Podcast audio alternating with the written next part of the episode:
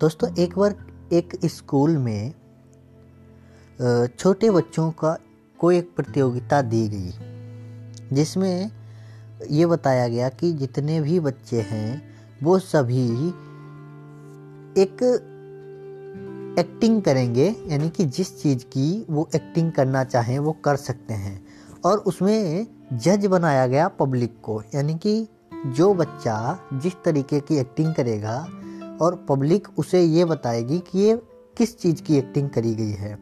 तो जैसे कि कोई कोई बच्चा और लेकिन किसी भी बच्चे को बोलने की अनुमति नहीं थी, यानी कि कोई बच्चा ये नहीं बता सकता था कि मैं ये कर रहा हूँ।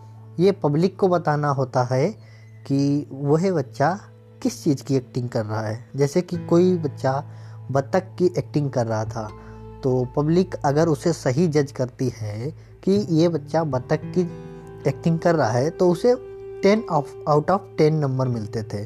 तो इसी तरीके से बहुत सारे बच्चे अपनी अपनी एक्टिंग कर रहे थे और पब्लिक उसे जज कर रही थी।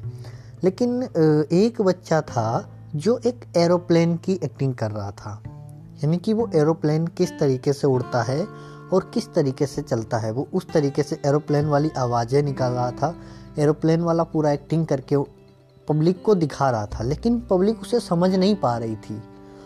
हम्म, तो वह बच्चा अपने अंदर ही अंदर खींच रहा था मतलब गुस्सा हो रहा था नाराज़ हो रहा था और पब्लिक भी मतलब परेशान हो रही थी कि क्या हो गया ये कर क्या रहा है किस तरीके से कर रहा कोई कह रहा था ये टैक्सी है ट्रक है टैक्सी है, इस तरीके से बहुत सारी चीज़ें सबने बताई। अलग अलग रिक्शा है, ऊँट है, घोड़ा, हाथी, इस तरीके से उसको मतलब रिप्लाई मिल रहे थे।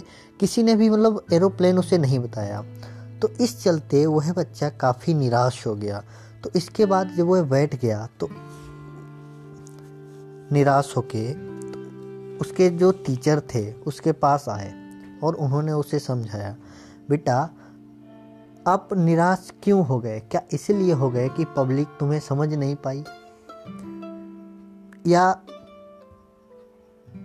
पब्लिक जो तुम्हें समझ नहीं पाई, इसलिए या तुम अच्छी एक्टिंग नहीं कर पाए इसलिए? तो बच्चा कुछ नहीं बोला।